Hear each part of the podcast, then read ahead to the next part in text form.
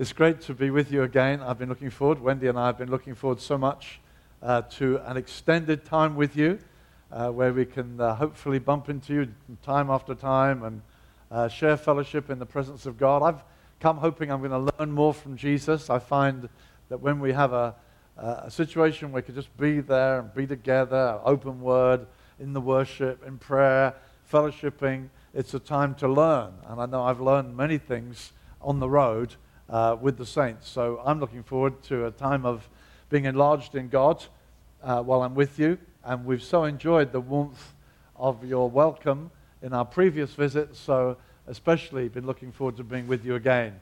Uh, the warmth of the welcome is pretty remarkable at the moment, uh, especially coming from England. Uh, but it's, uh, it's great, and we'll, we'll cope with the weather. It's funny, this announcement about a car reminds me of a meeting.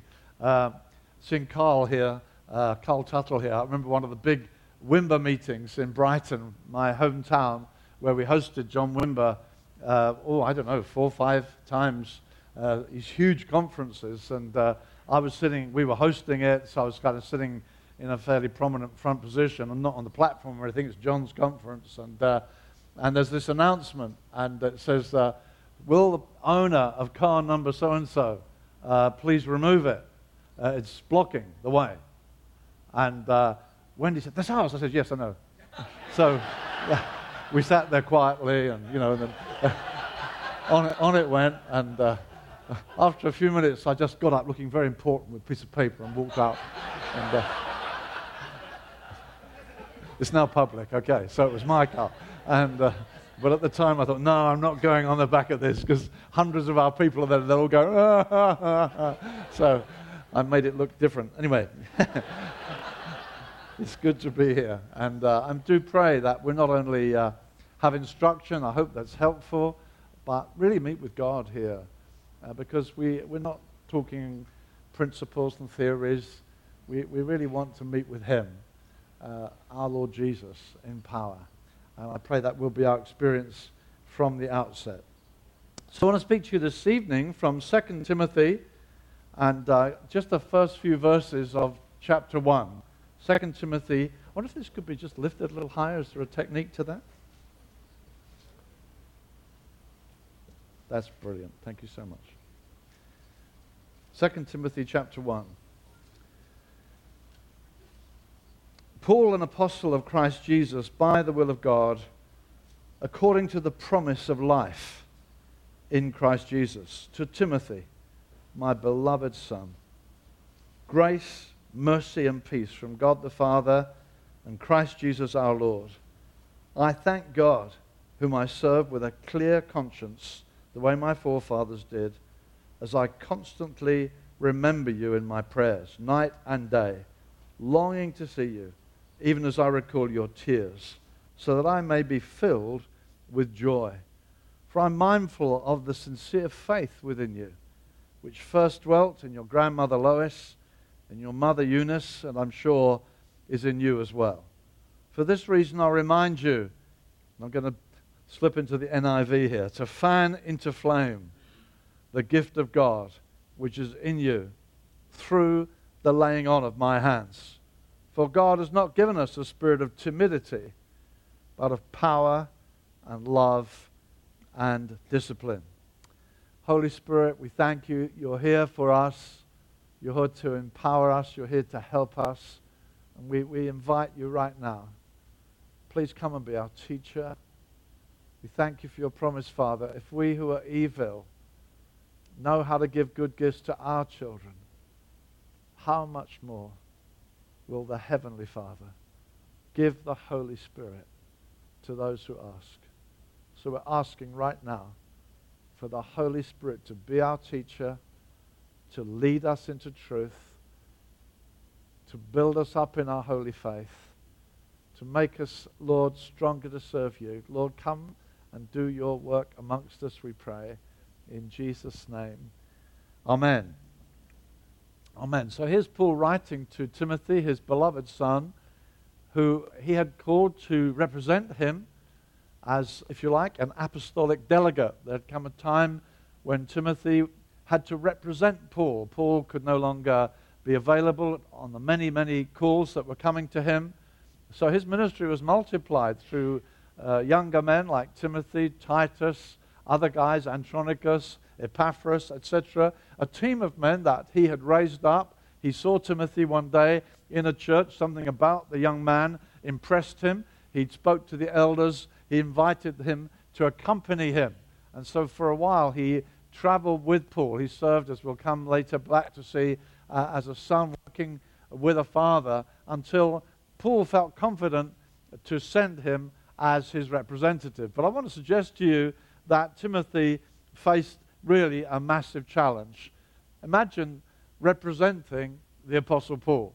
Uh, Wendy and I went to see a wonderful show in London not long ago. We've moved up into London. It's easy for us to go up into town and see the show. We went to an afternoon matinee, and I said to Wendy, I doubt that the real stars will be there. There'll probably be understudies uh, because, well, you know, they've got the afternoon and the evening. So, okay, we'll see the play, but we'll probably see understudies. And I was so thrilled that we didn't.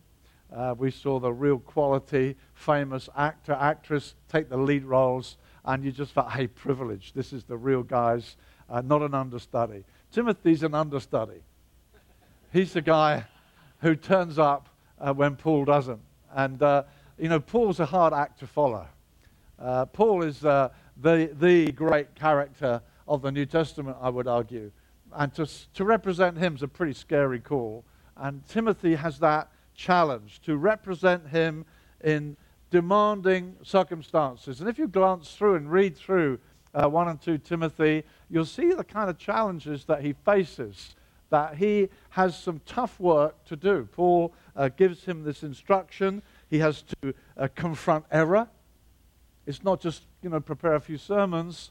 Uh, there's some error creeping into the church. So Paul says, I want you to confront error. I want you to deal with issues. I want you to face to face with some people, uh, deal with the way they're distorting the gospel, getting people off course. Uh, you've got to challenge those things. Uh, you'll find some of the things that are listed uh, that confront wrong attitudes to the law. Uh, that was a big issue in uh, those days has remained a big issue right through the church age. People giving more respect to uh, a legal way of approaching God, trying to uh, build up a righteousness based on law, and missing the whole point of the gospel of grace. And Paul, uh, Peter, uh, Timothy had to challenge that, hit that head on, and uh, deal with that issue. And he says uh, the law is good, providing it's used lawfully, knowing it's for the right, uh, not for the righteous but for sinners. And sometimes that can be controversial. I remember once I was, I was preaching in Spain. It was a very hot day, and we're preaching there. And as I'm preaching the grace of God and the freedom that God has provided in grace, as I'm preaching, a gentleman stood up. And that's the only time it's ever happened to me. But a guy stood up, and he said, as I'm preaching, he said, This is the most outrageous thing I've ever heard. And I said, wow, this is thrilling, this is exciting. And I said, I, I said, Sir, I believe the scandal of the gospel of grace is offending you, but if you'll listen to me right to the end, I think you'll see where I'm going. But people find it controversial to handle issues of law and grace. And Tim, Timothy had to handle that. He had to handle other issues. He had to handle issues of uh, male female roles. Again, controversial, difficult issues. He was given instructions very specifically about how, t- how widows should be dealt with and, and who was a real wish, a widow and who were not re- real widows. Imagine going down the line saying, Oh, well, God bless you, God bless you, and I don't think you're a real widow. Huh? Uh, you know, he, he, had to make some hard calls, uh, very difficult issues. He had to confront the rich. He says, uh, Command the rich. Well, you know, rich people are not used to being commanded. it's not like they know they're not commanded every day. And so, young Timothy, command them uh, not to be conceited or put their trust in riches, but to be generous, etc. You know, he had some big, big challenges uh, to do. And uh, I can imagine Timothy reading these letters and think, oh my, I've got to represent this guy doing all these things. This is a, a challenging, demanding role. And then on top of that, he says, and do the work of an evangelist. Think, oh, come on. Uh, that as well. And uh, he could almost feel I don't know if I volunteered for this. You know, Timothy, as Paul said, come on, Timothy. And sometimes we feel, you know, how did I get myself into this ministry? How did I get here? And, and sometimes, if you're a pastor here tonight, and uh, or in any kind of leadership, to be honest, you can sometimes feel, I don't know if I've got what it takes. And very often, that's one of the big challenges of the Christian life. That it's like it's demanding more of me than I can give. Because how can I fill the shoes of this guy who went before me? Or how can I fulfill this role? How can I do this task? And so here we find a man who's facing a very, very big challenge. The challenge that he faced. That's the first thing I want us to consider. Timothy's got a hard task ahead of him.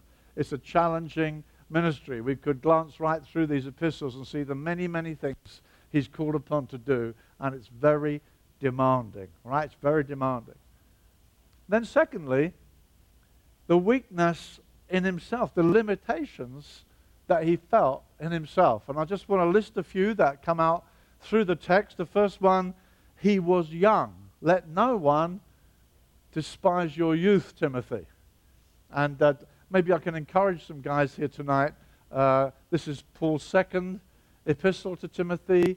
Um, in fact, it's his last letter.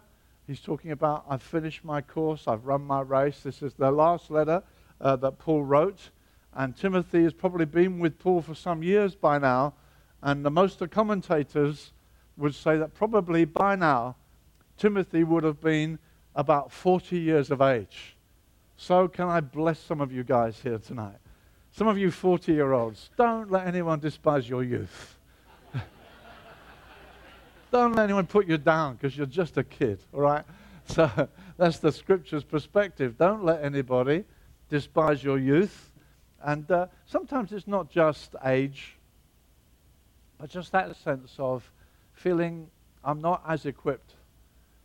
I'm not as knowledgeable. I'm not as resourceful. I'm not, I don't have all that I would love to have. I feel uh, I'm looking up to these people. And often that can be a sense that we carry with ourselves, a sense of inadequacy because of our lack of experience, our lack of answers. We don't have the answers to questions that are being raised.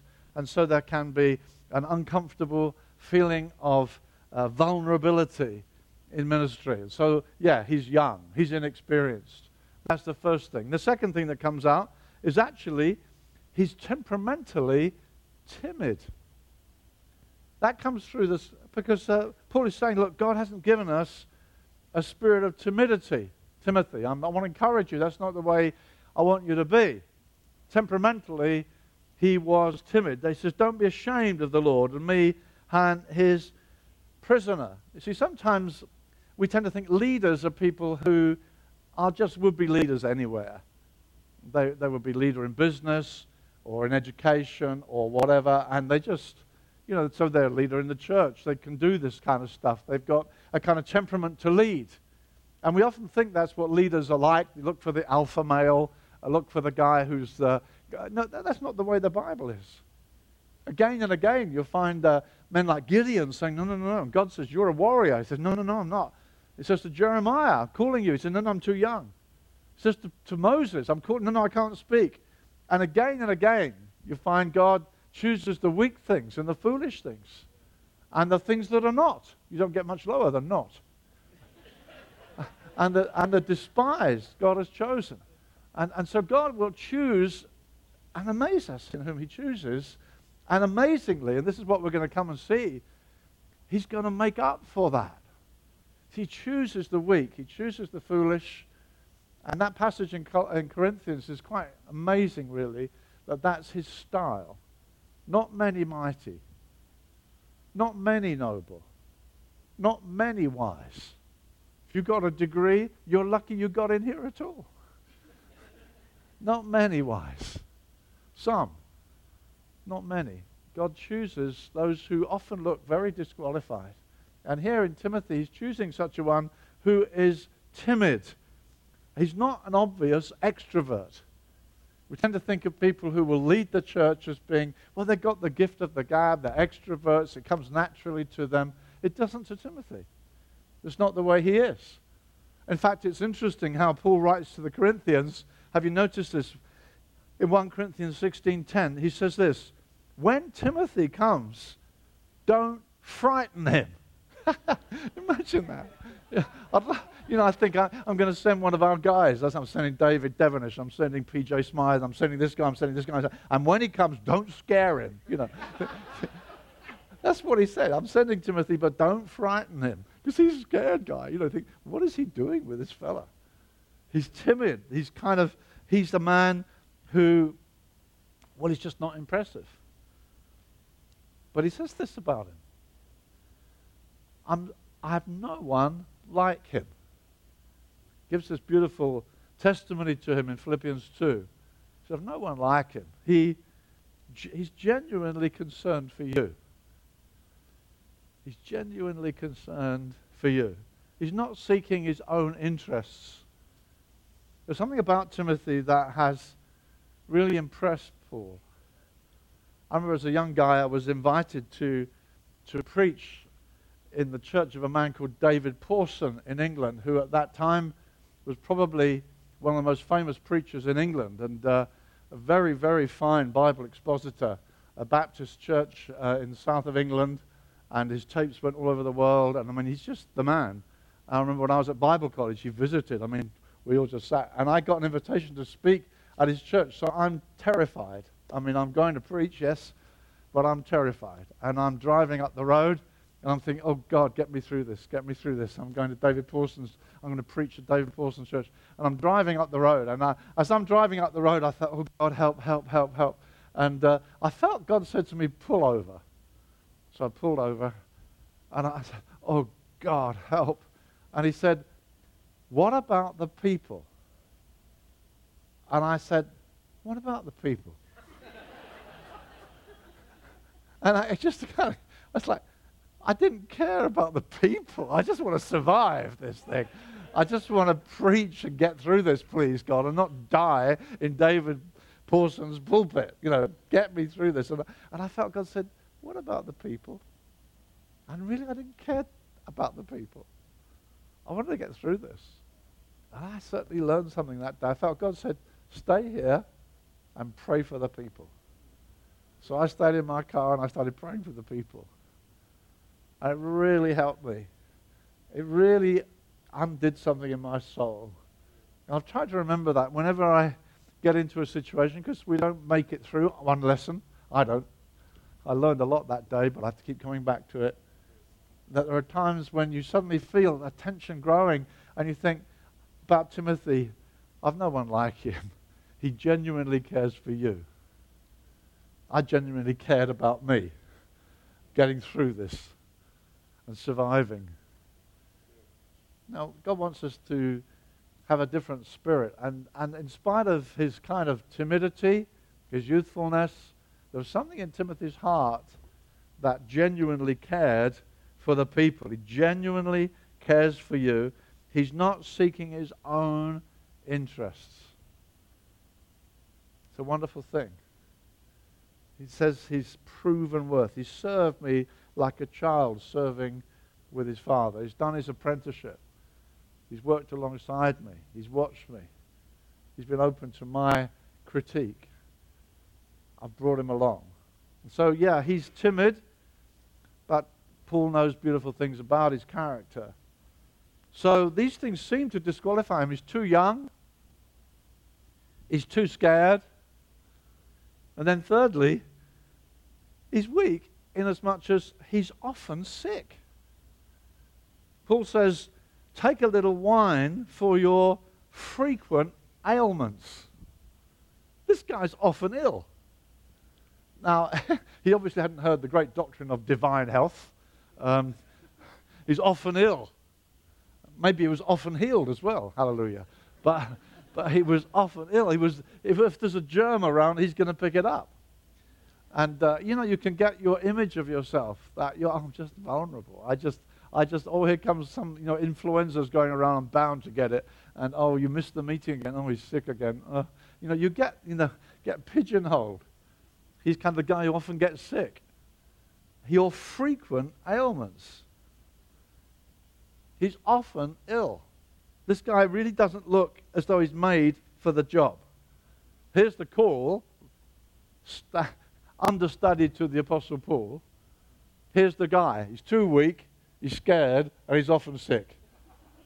Great stuff. Wonderful. This is amazing provision. Think, I don't want to go and see the understudy. I want to see the real guy. And, and, and Timothy's got that to live with. And so Paul's writing this wonderful letter to him, knowing the limitations he feels. And he's got an answer for him. And the answer he has, we read in the passage fan into flame the gift of God that's in you through the laying on of my hands. I want to come really to the meat of what I'm talking about this evening. There is an answer for frail believers. And it's the coming upon of the Holy Spirit and the ongoing communion with the Holy Spirit in our lives.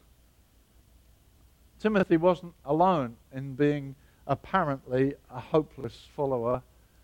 We know that when Jesus finished his three years of ministry, it says of the twelve, not only was Simon Peter's famous failure, but they all forsook him and fled. They all looked hopeless. I mean, that is so plain from the New Testament. They, they didn't keep up, they didn't understand, they argued, they were all over the place. And what was it that completely transformed them? And there's no question about it. People have said, how could it be that these men, who are again and again displayed in the gospel stories could have the testimony in a few years' time these men are turning the world upside down. They're, they're seeing phenomenal things happen. They're seeing thousands converted. They're seeing churches being formed. They're seeing society being impacted. You see Paul coming to uh, Ephesus. I always think it's breathtaking that the Apostle Paul, when he travels, he comes to Ephesus. This is a mighty city. It's a city with its own entrenched religion. Great is Diana of the Ephesians. This is a, a, a, wealthy city, university city. It's a hub of the empire. It's got its own entrenched religion. And Paul turns up. You think, boy, how could you just go and start? And then he sees 12 guys uh, and they're so called disciples. And he finds actually they, they only know about John's baptism, not even Christian yet. But his first question is this did you receive the Holy Spirit? We would tend to say, Are you saved? He said, Did you receive the Spirit? Has the Holy Spirit turned up in Ephesus yet? Is the power of God in Ephesus yet? That's the thing he wants to know. Is the power of God in this great city yet? And they said, No, don't think about the Holy Spirit.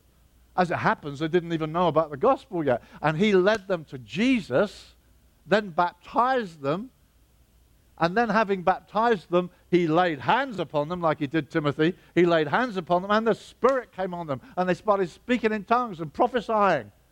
And Acts 19 must be one of the most exciting chapters in the whole of the book of Acts.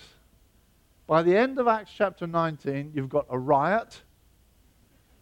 Not from different churches saying, I've already got a church here, how dare you open another one? But from the commercial undergirding of that city, saying, We can't any longer sell statues of Diana of the Ephesians. He is undermining our industry. That's quite a church. That's quite a church. And he was there at the school of Miletus. He's preaching day after day. Young men are going out from him. He's there two years preaching day after day. The church in Colossae, the church in Laodicea, Hierapolis. Churches are getting. All Asia heard the word of God. It's an amazing chapter. All Asia. In the end, there's riots. Why? The Holy Spirit came to town. The Spirit of God. So it was on the day of Pentecost. These 12 guys, 120 in the upper room, suddenly from heaven, like a tornado, a mighty wind, a scary noise. I've seen some of the movies of uh, tornadoes in this country. I think, wow, a mighty rushing wind. And suddenly fire from heaven. And they were all filled with the Holy Spirit. all filled. It changed everything, beloved. It changed everything. And these feeble followers of Jesus became dynamic followers of Jesus. And even quickly confronted by the Sanhedrin and being told, you must stop preaching. You know what we, said to, we did to your Jesus? Well, we'll do it to you. And they just got empowered. And you couldn't stop them. It's the coming of the Holy Spirit. The coming of the Holy Spirit. And so the spirit filled church is absolutely fundamental. It's not one kind of church life, it's what God wants. The Spirit being poured out upon us, changing people who are temperamentally timid, like Peter, Simon Peter, even to a girl says, Aren't you with him? No, I don't know him. But surely you've got, no, no, I don't know him. And then, no, no, I'm not with him. And then he's empowered and totally transformed by the Spirit coming upon him. So we're talking about the Holy Spirit. But um, uh, we're talking here about a young man who had already, some years before, presumably, had hands laid on him by the Apostle Paul. You see, sometimes you can read stories and you think, this guy, hey, this guy, Smith Wigglesworth laid hands on him. Wow. I mean, you must be pretty special, you know. Or the man, the man laid hands on me. Wow, you could live that in the, strength of that for the rest of your life. Smith Wigglesworth laid hands on you. Well, I should think the Apostle Paul's pretty big guy, eh? Even if Paul lays hands on you, you've got to stir up the gift that's in you. So you, we can look back to an occasion which may have been remarkable, may have been not so remarkable, but a time when the Spirit came upon us but Paul is here talking about an ongoing walk that he should stir up the gift, fan into flame the gift of God that's in him. God doesn't want us to be able to say, yeah, well, I, I believe in the coming upon of the Spirit. I would argue for that. You know, yeah, I was converted, then later the, the Spirit fell upon me, as we read often in the book of Acts. In Samaria, saved by uh, Philip's preaching. Later, the apostles came. The Spirit had not yet fallen upon them. Then the Spirit fell upon them. This coming upon of the Spirit. Timothy, Paul says, No, my hands, I laid hands on you. Your Spirit came upon you. Now, Timothy, fan into flame that gift. I want to speak tonight about this fanning into flame, what actually we've received now.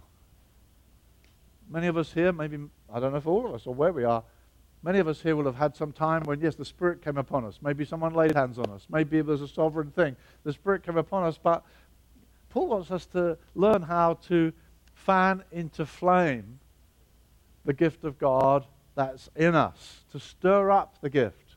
I felt when I was looking at this and praying my way through it, I felt God, God said to me, just, just notice every little phrase here.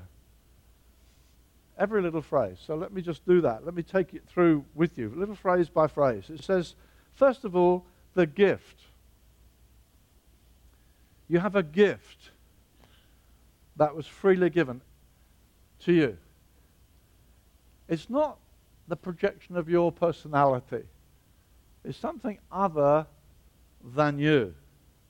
It's not natural to you. We need to understand this that. Uh, again, I think we tend to think differently. We tend to think, oh, well, she's got that kind of personality. That's the kind of person she is. She's very outgoing. She's very this. She's very insightful. I'm not like that. Now, God wants to see us rather differently. He's talking to a timid guy here. And he's saying the answer to all these things, the answer to this is a big task, you feel ill equipped. Now, listen, here's the answer fan into flame the gift of God. That's on you. It's a gift. It's not something that is natural to you. It's other than you. It's other than you. It's something from outside of you that came upon you. It's important to us to see that. I remember uh, I went to the National Gallery in London. That's the great art gallery uh, right there opposite Nelson's Column there at Trafalgar Square. And it's a fabulous uh, gallery. And I went there once, and they were one of the things on display among the thousands and thousands of pieces of art there. There, there was one particular display where they were showing two different artists' painting of Samson and Delilah, where Delilah is cutting Samson's hair. And uh, one of them was by Rubens. I've forgotten who the other one was by. And uh, you just see them in different ways. They're kind of draped over her lap, and she's got the scissors. And uh, you just, you know, there's notes around these two great pieces of art uh, uh, about how they view uh, the different treatment of Samson and Delilah by these two artists. But the thing that was common to both of them was the picture of Samson. In this, both of them were massively muscular. Both of them. Oh, you know, Rubens like that muscles on his muscles. He's just, and uh, you know, he's having his hair cut. And, and when you think of Samson, you think of a muscular guy. I remember years ago I saw, I saw a movie, Samson and Delilah. And in those days, Victor Mature, whom you're all much too young to remember, uh, but in those days he was the muscular actor. And, uh, you know, he's one of these guys who finds it difficult to walk. You know, got so many muscles. And he plays Samson. Well, of course, you know, Samson, so he's got to be like that, hasn't he? Except, uh, isn't the point of the story that he wasn't like that? Isn't the point of the story uh, Samson? Where did you get that power from? You, you don't ask Arnold Schwarzenegger, where'd you get the power from? He'd say, pump those irons, pump those irons, you know. The guy, you ask an ordinary guy, isn't that the whole point? Samson is an ordinary guy. And they can't work it out. Is it your hair? Is it, what is it? How come you? How can you pull these gates off of, how do you get hold of these foxes? How do you, how, you get hold of a lion? How, how do you, how do you do it? What's with you? The whole point is you don't look like you could do that. Surely. And so we're talking about a power other than. Beloved, it's not you. It's other than us. It's the gift. It's a gift from outside of us. It's something other than us coming to us. It's an empowering. It's a gift. And again, it's important for us to remember that it is a gift. And so Samson's teaching us all kinds of things because we often hear people pray things like this Oh God, make us more holy that we might be more powerful. I don't think that's right. Now, God wants us more holy. Obviously, God is cool, constantly calling us into sanctification. He says, I'll prune you, I'll lead you, I'll develop you, I'll bring you to perfection. I'm, yeah, God's working on us, but gifts are given free. See, Samson, he's a mess. He doesn't show any signs of a developing relationship with God. You compare Samson with David. See, David had the power of God came on him. The power of God came on David. He, he fought with a bear. He fought with a lion. He's a bit like Samson. But he also has a developing relationship with God. Samson's got no developing relationship with God utter shambles. But he's in power. And I think, why is Samson in Hebrews 11? Why is he there? I'll tell you why he's there. Because he had faith. Because that's what Hebrews 11 is all about. Hebrews 11 is about faith, isn't it? We tend to think of it as a, it's a chapter of heroes. And so we think, well, heroes are godly people. But Hebrews 11 about it's about faith people. And God is inordinately willing to bless people of faith. That's why we get amazed. How does God do that with that guy? How did he? I mean, God's blessing him. I mean, I wouldn't bless him. God inordinately blesses faith. Because God loves faith. Without faith, it's impossible to please him. Samson's in Hebrews 11. And, and some people have said, well, we need to understand he was obviously really a godly man after all. That's what people like Pink and others say. Well, obviously he was a godly, but he's not. He's a terrible guy.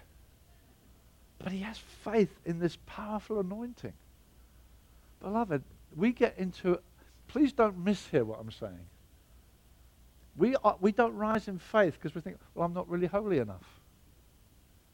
And sometimes we pray, oh God, make us a more holy people so your presence can rest on us. I mean, how did Simon Peter get full of power? Simon Peter is he's full of power. He says, Look on me. Isn't that hilarious? The story in, in, in, in, he's at the gate of the temple, and there's, there's the cripple, and he says, You know, have you got any money? No, I haven't got any money, but look on me. Such as I have, I give you. Get up. And then, and then they say, Wow. And then Simon says, Why are you looking at me? Well, you just said, Look at me. and he says this, Why do you look at me as though through some holiness of ours we've done this? See, how does Simon Peter qualify for this? Well, a few weeks ago, he's cursing and swearing and saying, I don't know Jesus. So you want power? That's how you do it. Curse and swear and say you don't know Jesus. No, see, what I'm saying is this, beloved, it's a gift. It's almost like God deals with us down two channels, if I can put it this way. It's not a very clever way of putting it, but I want to put it this way. That gifts come through grace. Sanctification is an ongoing work with God, and these two things are not constantly interdependent. Now, if you're careless, God will ultimately catch up with Samson. Ultimately, he's dealt with. And sadly, that is written over church history. But ultimately, you think, how is God blessing that guy? Ultimately, God will not bless forever. But he, dis- he gives, it's a gift. I'm, I'm underlining this, dear friends, because I think many of us feel, well, I'm not worthy. Even, even praying for people for the baptism of the Spirit. You can, come, you can come down the row, you pray for this one, and they get filled. You come to this one, and they get filled. You come to the next one, and he says, Oh, oh she says, well, I, don't, I don't think I'm worthy. You go, go let's receive. No, no, no, no, no. You think, perhaps I'm not worthy. I, I used to try and encourage such people. Now I say, Of course you're not worthy. What do you mean, worthy? Worthy of the Holy Spirit? How long are you going to take? You know, maybe I'm not ready yet. How long do you think it might be? because we got this idea that if I can be holy enough, I can get a gift. But the whole point is a gift. It's a gift. And that's, I think we constantly disqualify ourselves. And again, please don't mishear me. I want us to be as sanctified as we can be. I want to walk to please God. I want us all to learn to walk to please God, to live as, as Paul talks about with a clear conscience. I want that. But I understand gifts are not like that. Gifts are other than that. And we will tie ourselves up in, um, in knots. We, sometimes you say, if only we could get unity, then we'll have revival. Well, God loves unity. But you show me that in church history. Often revival itself brings disunity. And, and, and God breaks out on a Wesley or Whitefield, on, you know, strange people. The Welsh revival, and you think, why is a strange? God comes. And it's not, ah, after all this time of they. No, no, no, God did it. So I just want to learn about gifts. I remember once we were living in the States for a couple of years, and one of my sons sadly went through a really bad time. When he was in the UK, he was just a young, he was filled with the Spirit before he was 10. He was a vibrant young Christian. He led boys to the Lord at school. Uh, and when we moved over here, I thought, he'll be fine, he'll be fine. Uh, and we came into a situation where it wasn't, the young people were not exactly excited about Jesus. And it was difficult. And uh, he, he, he had no comradeship. Of all the young people in the church we were going to, they were all, if I can put it this way, they were children of the church. They were turned off they were bored. They hadn't made discoveries for themselves yet. And he couldn't find comradeship, and gradually he began to lose his way. And uh, he, he really suffered and, and, and missed out. And uh, that gradually hardened. And he began to, he hardened against us, which was very hard indeed because he was probably our tenderest child temperamentally, but he hardened. And uh, he, he began to actually love really harsh music, grunge music, not just rock and roll, you know, but that really weird, way out stuff. And uh, uh, he had pictures on his wall, and you had to have committed suicide to qualify. Uh, you know, they were the real grunge guys. And, uh, and, and he thought this was wonderful. You know, I thought, oh, God. And it was terrible. And he had this, this uh, CD player, and, and he turned it on, and the house shook. like And I got to his room and said, Simon, please turn the thing down. Oh, okay turn it down. As I go away, you can hear it going up again. It's just unbelievable, awful. And uh, I, I mean, I just endured this terrible noise. And then one day it broke. Thank you, Jesus. Because he hasn't got two cents to rub together, you know. So, hallelujah, it's broken. Thank you, Jesus. And I'm thrilled and excited and at peace, you know, because this racket. And I'm at a prayer meeting. I'm, i remember it plainly. I was in Kansas City at a prayer meeting. We gathered these New Frontiers pastors and we're praying together, just worshiping together. And God says to me, buy Simon a new CD player. I mean, I'm worshiping like this. And I go, buy him a new I said, I rebuke that. I bind that thought. I, I bind that thought. And, uh, you know, I'm not. And, and, and it comes again. And it, with such insistence, I mean, it was so much God that I actually went to the store on the way home. I thought, wow, this is God. I've got to do this. And I went and bought it. I went up to Simon's room and I said, son, uh, got you this. Oh, Dad, what's this? So he opening it up, oh, Dad, hey, thanks so much. Well, you know, so he puts it on, puts the CD in, turns the volume up. And I thought, I knew that would happen. I knew that would happen. and he didn't. So, oh, I come back to God. No, not a bit of it. It was another five years before he came back to God. It's like, it's a gift. He didn't deserve it. It's a gift. Didn't know what to do with it.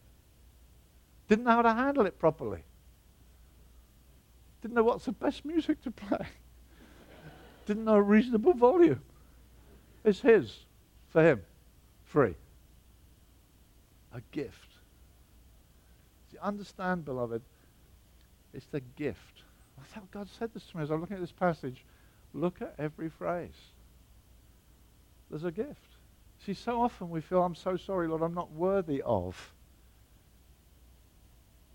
And the, the, the, Bible says that, that Satan is the accuser of the brothers and sisters who accuses us day and night. Day and night. And, and he's so cunning because he wants to make you not expect to receive the very help you need. Because you feel I've somehow got to be worthy for this. And we just need to understand the grace of God has changed everything that we are blessed with every spiritual blessing in Christ. Amen? We're in Christ. We receive from Him. I love that image. I know God has impressed it on me. That image of when Jacob came to his deaf, or oh, big pardon, to his blind old father, Isaac, and hid himself in the son that the father loved. The father loved Esau. Isaac loved Esau. He thought it was wonderful. He was his joy. And, and one day, Jacob, who was a crook and a cheat, and his father didn't particularly love him, and he put on Esau's clothes and the skins on his arms, and he approached his blind father, hoping against hope that the father wouldn't guess, hey, what's going on here? And I felt God said to me, I was praying once, don't fear that I'll find you hidden in the Son that I love because I've placed you in the Son that I love. And it says that he got blessed with all the blessings. He was ble- he got all the blessings that were promised to the Son that the Father loved for free. They were his, and there was no going back. And beloved, we, we receive every spiritual blessing. We read in Ephesians chapter 1 because we're in the Son that the Father loves. Amen? It's all free. It's free. And if we don't get that clear, if we don't understand that, we will constantly go back to, but I'm not worthy. Well, I know you're not. But God's happy to deal with it for Jesus' sake and bless us with grace. So fan into flame the gift. The gift. It's a gift. It's not something we've earned. It's not something we deserve. It never will be. It's a gift. The gift of God. Right? It's from God. It's something awesome and wonderful from God. And again, we can kind of play things down. Even, even, even the gift of tongues, we kind of, some of our cessationist friends would say uh, things like, well, tongue speaking, it's the least of the gifts. And when I was at Bible college, that's the way they used to hit us. They said, ah, it's the least of the gifts. And one of the, the, the, the, vice principal preached once in the chapel. He said, he said, these charismatics, he said, they're like little children, and uh, they found uh, they get, get a present, and they're more interested in the wrapping paper than they are the gift inside. They're just fascinated with trivia. And uh, so the gift of tongues, it's like God's giving away things like, you know, He gives away faith and love and hope. And whoops, I dropped tongues out of my pocket. And these silly charismatics are picking up, no, no, I dropped that. I didn't mean. hey, it's the gift of God.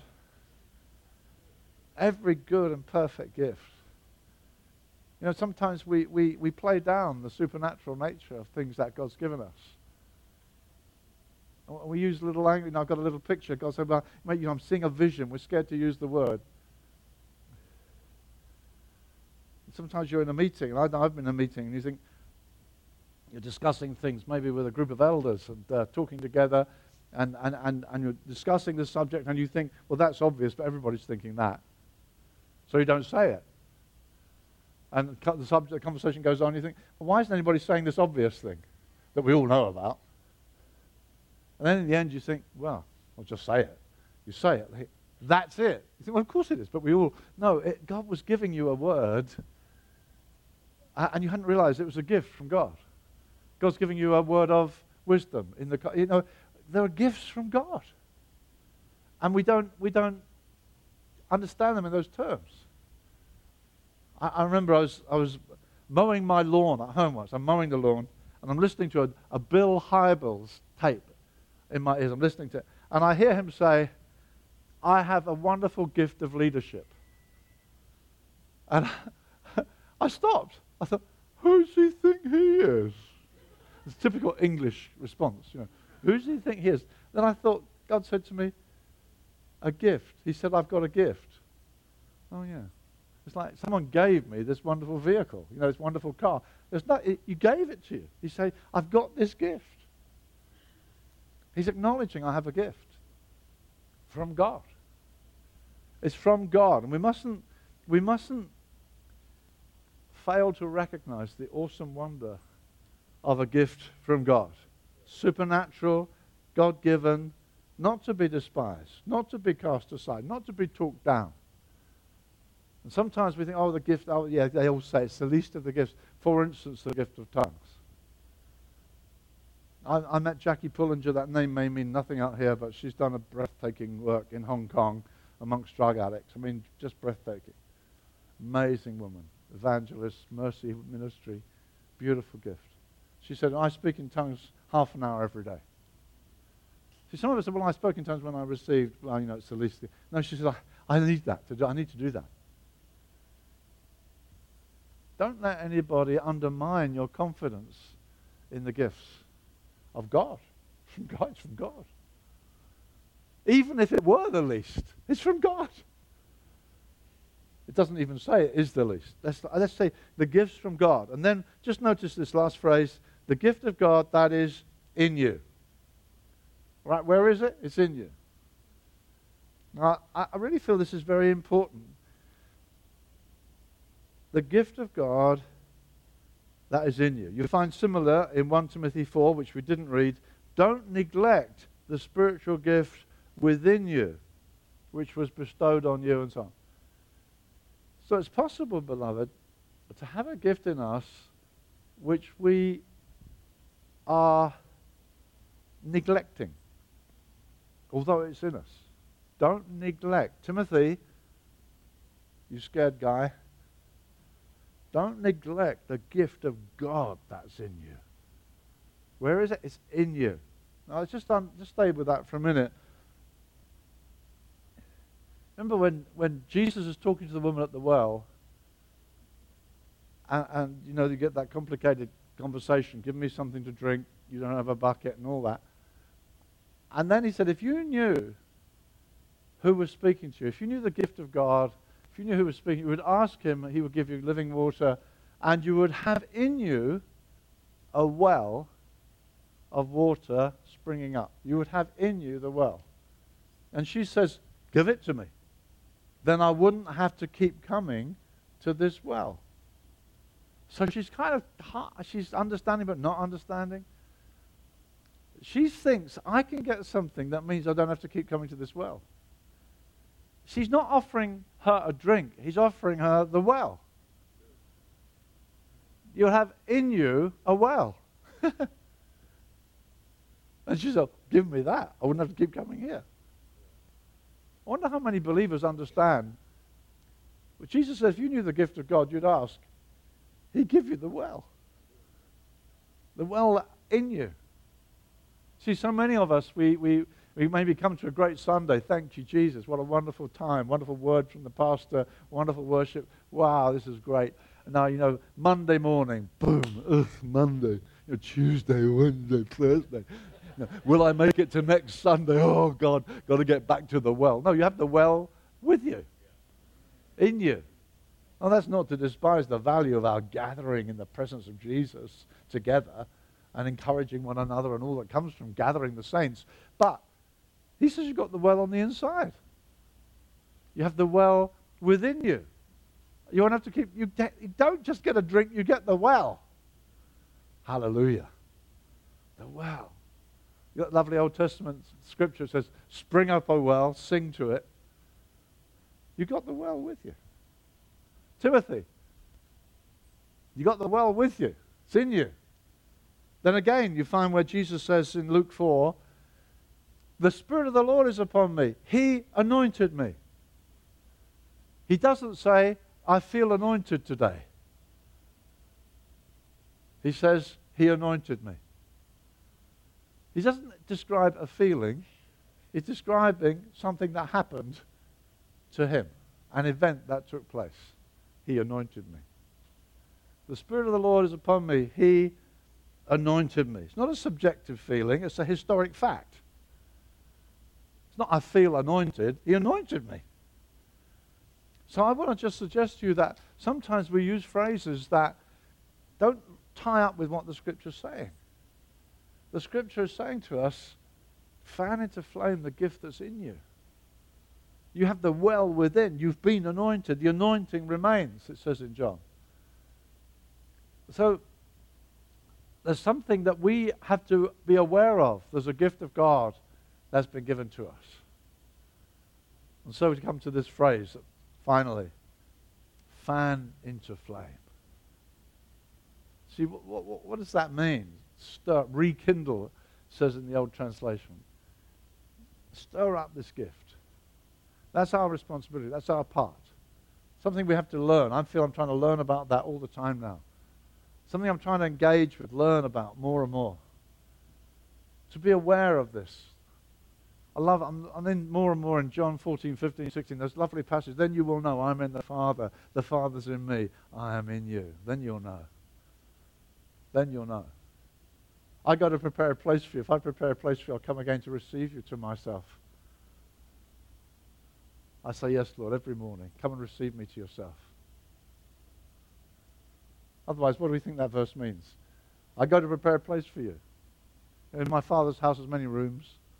Is it when you die, Jesus says, Okay, I'm going to get the room ready. I'm licking it, you know, fresh lick of paint, plunking up the cushions, getting this room ready for you. Does that mean anything to Simon Peter and these apostles? When I die, you're getting a room ready? I don't think it means that. He said, then you'll know. When the Spirit comes upon you, then you'll know. I'm in the Father. The Father's in me, and, and I'm in you.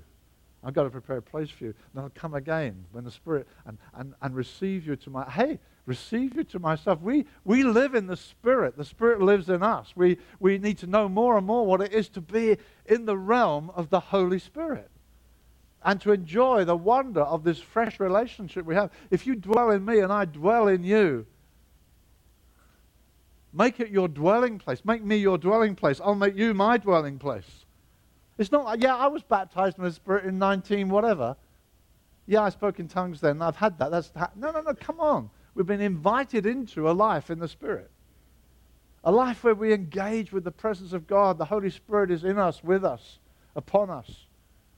And when the whole company, the elect, the whole church comes together, consciously aware we are the temple of the Holy Spirit, it's not some will of the wisp. And we use that word anointed, or that was anointed meeting, that was an anointed song. We use the word very liberally. Jesus said he anointed me. It happened to me. it happened to me. The Spirit has come. Now come on. Fan into flame the gift of God. That's in you. What, what does that mean? Well, you know what puts out the flame? Good old bucket of water. Yeah, you get all sorts of opposition, setbacks, disappointments. You get the story of David, don't you? In the Old Testament, it says uh, he, he led his army away while he's away. The, the others came in and, and took everything, took, took the children, took the wives, took the money, took everything. And it says they wanted to stone him. I mean, David's army, we always think of them being marvelous army. They wanted to stone him, great leader. And then it says this David encouraged himself in the Lord. It's a fabulous verse, isn't it? It's only recently that I noticed he did that first. And then when he'd done that, when he encouraged himself in the Lord, then he said, should we, what should we do? I always felt that's how he got encouraged. But no, actually, he first of all encouraged himself in the Lord. Then he asked, presumably, the use of the Urim and the Thummim, you know, do we do it or not, that priest thing. And they said, no, go, and everything will be recovered. Great. But first of all, he encouraged himself in the Lord. We need to know what it, how, when we get disappointment, delay, setback, things that hurt, or when buckets of cold water are thrown over you, setbacks, you need to know how to encourage yourself in the Lord. Be filled with the Spirit, speaking to yourselves in psalms and psalm, hymns and spiritual songs, making melody with all your heart to the Lord. See, that's what David did. Even that Old Testament man, although he, he's like a New Testament man living in the Old Testament, wasn't he? He, knew what it was to be in the presence of God. We get the clues in the psalm. Why are you cast down, O my soul? Hope thou in God. See, he spoke to his soul. He didn't let his soul speak to him. Why are you cast down, soul? Hope thou in God, I shall yet praise him.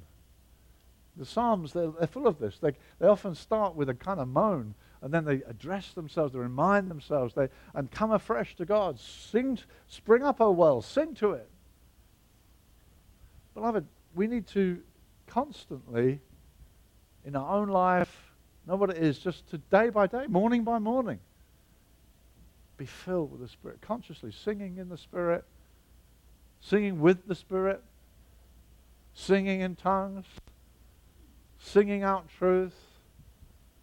Be filled with the Spirit, speaking to yourselves in psalms and hymns and spiritual songs, making melody with all your heart to the Lord. We need to be doing this. We need to fan into flame the gift of God. Something we need to do, some an action we need to take. My kids used to say to me, Dad, you're so noisy in the morning. When I got saved, my, my sister led me to Christ. She said, You must have a quiet time. I thought, That's the quaintest phrase I've ever heard. What on earth is a quiet time? I didn't know what she was talking about. I have a noisy time. Now, I didn't know that in those days, but it's important that we, we are engaging with the Spirit. Amen? Fan into flame the gift of God. Stir up what's in you sometimes disappointment. We need to understand. Hope deferred makes the heart sick. the Bible's an honest book. You hope this would happen. You hope the house would sell by now. You hope that deal would go through. You hope you would be married. You hoped you'd have a child. You'd hoped, you'd hoped, you hoped. And hope deferred makes the heart sick. Fact. Therefore, I need to get healed. I need to come back to Him. I need to be refreshed in Him. I need to be renewed in Him.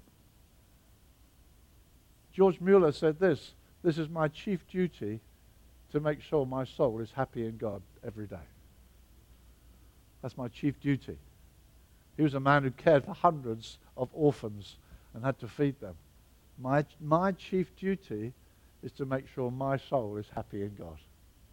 It's a fabulous statement, isn't it? I always think when I get on a, an aeroplane and uh, they say, if there's an oxygen problem, put the mask on you. And then if you have a dependent child or somebody with you, look after them next.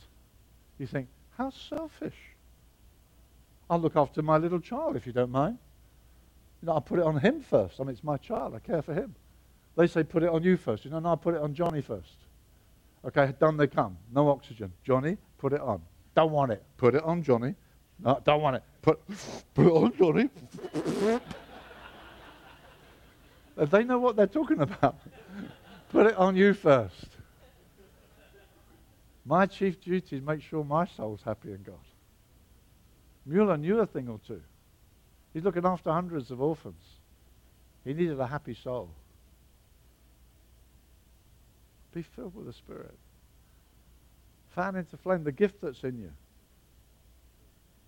Stir it up.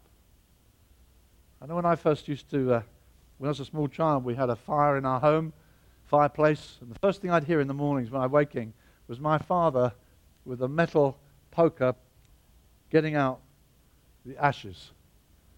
And I always wanted to do that with him. Can I light the fire today? And, and he's, that's always my, my first sound. Dang, dang, dang, dang, What's he doing? Uh, getting rid of the ashes. Well, so the fire can go today. What's, what, what are ashes? Ashes are what burned yesterday. That can clog up your fire. See, some people just live in the past. I was at a conference once. I mean, it just reeked of nostalgia. It was really weird. It's always about, do you remember when? And I respected the people. I thought, wow, their ministry. But, wow, boy, were they clogged up. You've got to get the fire going. Fan into flame. Let's get rid of the ashes. Ashes are what burned yesterday. Good, but it burned yesterday. I don't want to live in the past. I want to be alive to what God's doing today. Fan into flame the gift of God that's in us. Sometimes fear can challenge you. All sorts of things can douse the flames. We need to overcome them. Fan into flame the gift of God. I'd just like to close with a personal testimony too about particular. I know I want to. I was I was confused about praying for the sick, and uh, my early experiences were very disappointing. And then I, then, I, then I found I was personally healed from a terrible back trouble that I had. Uh, when I, I went to the, the hospital and they, they took x-rays of my back, couldn't find what was going on, terrible pain. I went to an osteopath and he demonstrated to me the pain was there, but the problem was I had one leg longer than the other. And uh, he tried manipulating my back and it didn't get any better. I stopped going. And then some time later, a preacher came to my church and said, People here with back pain. I came forward, as others did. He said, Some of you have got one leg longer than the other. I thought, Ah, that's what the osteopath said. So he sat on the floor. He took my feet along with others, and you could see this difference. Prayed a short prayer. My leg grew. I mean, just immediately. And that was the end of my back pain. Just gone. That's it. They said to me, You do it. So I thought, What, that? Yeah, you do it. So I started praying with people. And sure enough, hey, this leg grows and that's their back's healed. And I started doing that. And I was doing it quite often. And then I began to think, I don't know about this. Because it's the only thing I got faith for. You know, it's, it's not like the blind are seeing or the deaf are healing. It's just that hearing. It's just that, you know, legs are growing. And I, I began to feel awkward about it. And I, and I, I thought, hmm, I don't think I'll do this. And then and one of our guys said, oh, Terry's going to do his leg trick. I said, my leg trick? so I thought, oh, I hated the whole thing. I, I, I turned off it. And some time went by. And then I got into a situation. I, I visited a, a, a, I spoke at a conference, and the guy said to me, "Oh, you're Terry Virgo." And yeah. He said, "Do you remember you prayed for me years ago?" Uh, no, I'm sorry, I don't remember you. Oh, I've had no pain since. I want to thank you. I thought, wow, yeah, it's great. I don't do that anymore. And uh, and then I, and then we had a neighbour whose uh, uh his wife said to Wendy, um, uh, "My husband's just locked in back pain," and she said, "Oh, I'll get Terry to come pray for him." I thought, "Oh, thank you." Anyway, I went and prayed for him. He was immediately healed. And he said to me next time, I'm digging concrete out of my garden. He it's wonderful, getting that garden all clear. I thought, wow. And I felt God spoke to me. He said, you're not using a gift I gave you. So I thought, okay, Lord, I'll, I'll just do that. And I felt, I felt rebuked by God that I was not using this gift, which I had begun to despise. See, some of you may feel, well, I prophesied once and I don't know, I, I, the elders said to me, you went on a bit after, you know, you brought a real good word, but you went on a bit. And you think, oh, I don't like being told off. I'm not going to do that again. But actually, you brought a really good word, but you just needed some help. You just needed to learn that, yeah, that was great. You could just stop then. That's okay. But, oh, no, I don't like being told. I, I, I, don't do that again. I gave a tongue once, no one interpreted. I, and I got into, I got my foot in, and I don't want to get in anymore. And that's what happens to us. We start and, and the church is not obviously filled with the Spirit and the manifest uh, presence because there's so many of us who back off. We feel unworthy as we've been through that. And then we feel, well, I don't know, I'm not so good at it. I don't. I know for myself, when I started doing it, I started, I'm going to do it. So I started praying for people. And then, and I'm praying for people. I know I told some of this last time I was with you, but I'll say it again. I'm praying with some people. And I'm just doing that. So I'm doing, praying for legs to lengthen. I'm seeing it happen loads and loads and loads of times. And I'm in a church, and a guy's sitting there, and he says, you pray for my knees? They're shot through. That's the phrase he used. They're shot through. And I thought, I don't, what do you mean shot through? And he said some stuff. I thought, well, I don't do that. I do this, you know. and uh, so I thought, oh, well, I'm down here. I prayed for his knees. And he got up, and then the people who are looking this way and I'm looking that way, they all start laughing. I thought, what are they laughing at? And I look round, and this guy's jumping off on and off of chairs. And he says, I can play basketball again. I think, oh, wow. Then the next guy says, I've got a broken collarbone. I've got metal in here, and three, three things are metal in here. Um, he said, somebody came behind me the other day, slapped me on the shoulder. I fell to the ground, the pain. I can't carry a bag over my shoulder. Would you pray for me? I thought, okay. Uh, so I prayed for him. He's got this big smile. He says, wow. Then the bouncy guy comes around and slaps him on the shoulder. I says, hey. So the next Sunday, we're in worship. They interrupt the first song. Can we testify? I thought, oh, wow. So I just keep going, keep going, keep pushing through. And I, for me, the way through was that, yeah, because I experienced healing and I, I know people will be healed if they've had that problem. I just know they'll be healed. So we've seen lots and lots. But, you know, I've seen more and more things happening. I was in Muscat in Oman uh, few months back now, about two, three months ago. And the lady was the actually the administrator of the whole conference. She said, I have a frozen shoulder. I can't move my arm at all. I prayed for her. And, and I mean, she said, I can't move it. It's frozen. And after I prayed, her arm's going around like a, wheel, like a windmill. She's completely healed. And uh, and, she, and her daughter, who's 23, and I only learned later, I didn't know at the time. Later, she told me, she said, I'm an atheist. I come to this just, my mother's here. I hate the whole thing. And she said, saw her mother healed. She said, Would you pray for me? Because she's got terrible back pain and a disc thing. And I prayed for her. She's completely healed. And her mother told me later, My atheistic daughter got saved this evening.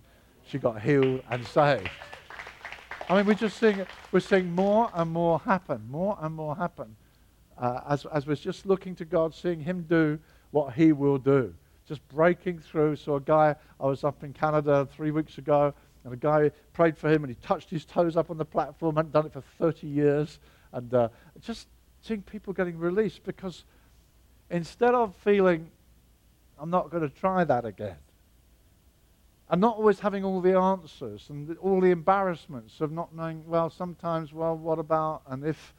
And, I, and I, I, was like, I was like one of these people who feel, when I've got everything answered, then I'll do it. If I know all the answers, I'll pray for the sick. And I found, no, no, no, it's not, it's not to be like that. I've got to go with it. And I'm of that generation that doesn't always feel comfortable with computers. I remember I was in a store once and I'm there and, and I'm looking at these computers and screens and things when they were coming in early on. And I think, oh, gosh, this is another world. And a small child who can barely see over the counter, he's looking at the screen and his hands come over and, and I thought, you know, what is happening here? I'm going, you know, this little child can do it and I haven't got a clue. And, uh, and then at home, we've got the computer going, you know, gradually comes into your home and you don't know all the answers. So you ask your kid. So this is my youngest son. I said, Tim, how does this work? And uh, so he, my little son, he said, oh, you do it like this. Uh, no. Uh, uh no. Uh, no, and I'm waiting there. And then, there, there goes, goes like that, Dad. I said, well, I could have done that. and he said, you didn't. I thought, no, I didn't. Because I don't do it until I know how it all works. He's learning to do it by doing it. And I'm finding that. That we're learning to do it by doing it. Learning, seeing arthritis give in. Seeing things yield. Things that we thought, well, we don't go there. Seeing more and more breakthrough, more and more things happening. When we're down in Guadalajara with our friends here, we saw some wonderful healings. Just more things than we'd never seen before. One lady, she'd been at a fairground and a girder had fallen on her neck. And she said, I'm in pain 24 7. I'm in constant pain. And this was after the meeting was over. We were just walking in the corridor, prayed for her, and tears just flowed. She said, The pain's gone. It's gone. Yeah, God's here. God's here, dear friends. And He's telling us, fan into flame the gift of God. That's for all of us, beloved, all sorts of aspects. So God wants us to know. See, Paul has laid hands on Timothy. He has received the Holy Spirit. He's referred to it twice in the epistle. What you receive through the laying on of hands. So he's already had a coming upon of the Spirit. Now he's told, fan into flame. Right, dear friends, I want to make that a word to all of us in all kinds of parts of our world. Let's not say, oh, yeah, that happened to me back 10 years ago. I don't know what that means now. No, you have the well on the inside. You've been anointed. The Spirit's within. Let's learn to engage with Him, make space for Him, give time to Him, shut the door, be with Him, be alone with Him, get to know Him more. God's with you. Enjoy the fellowship of having God with you, the fellowship of the Holy Spirit. Get to know Him, give time to Him. And then as God's begun to give you gifts, don't close down. If He gave you prophetic stuff and you, oh, it all went wrong once, so I don't. No, no, come on, come back to it. Take correction when necessary. Don't back off because of it. Learn, grow in your gift. Grow in these many gifts that God has for us. The Spirit filled church isn't something that floats in the sky, it's people engaging with the Holy Spirit together under godly leadership for the glory of Jesus.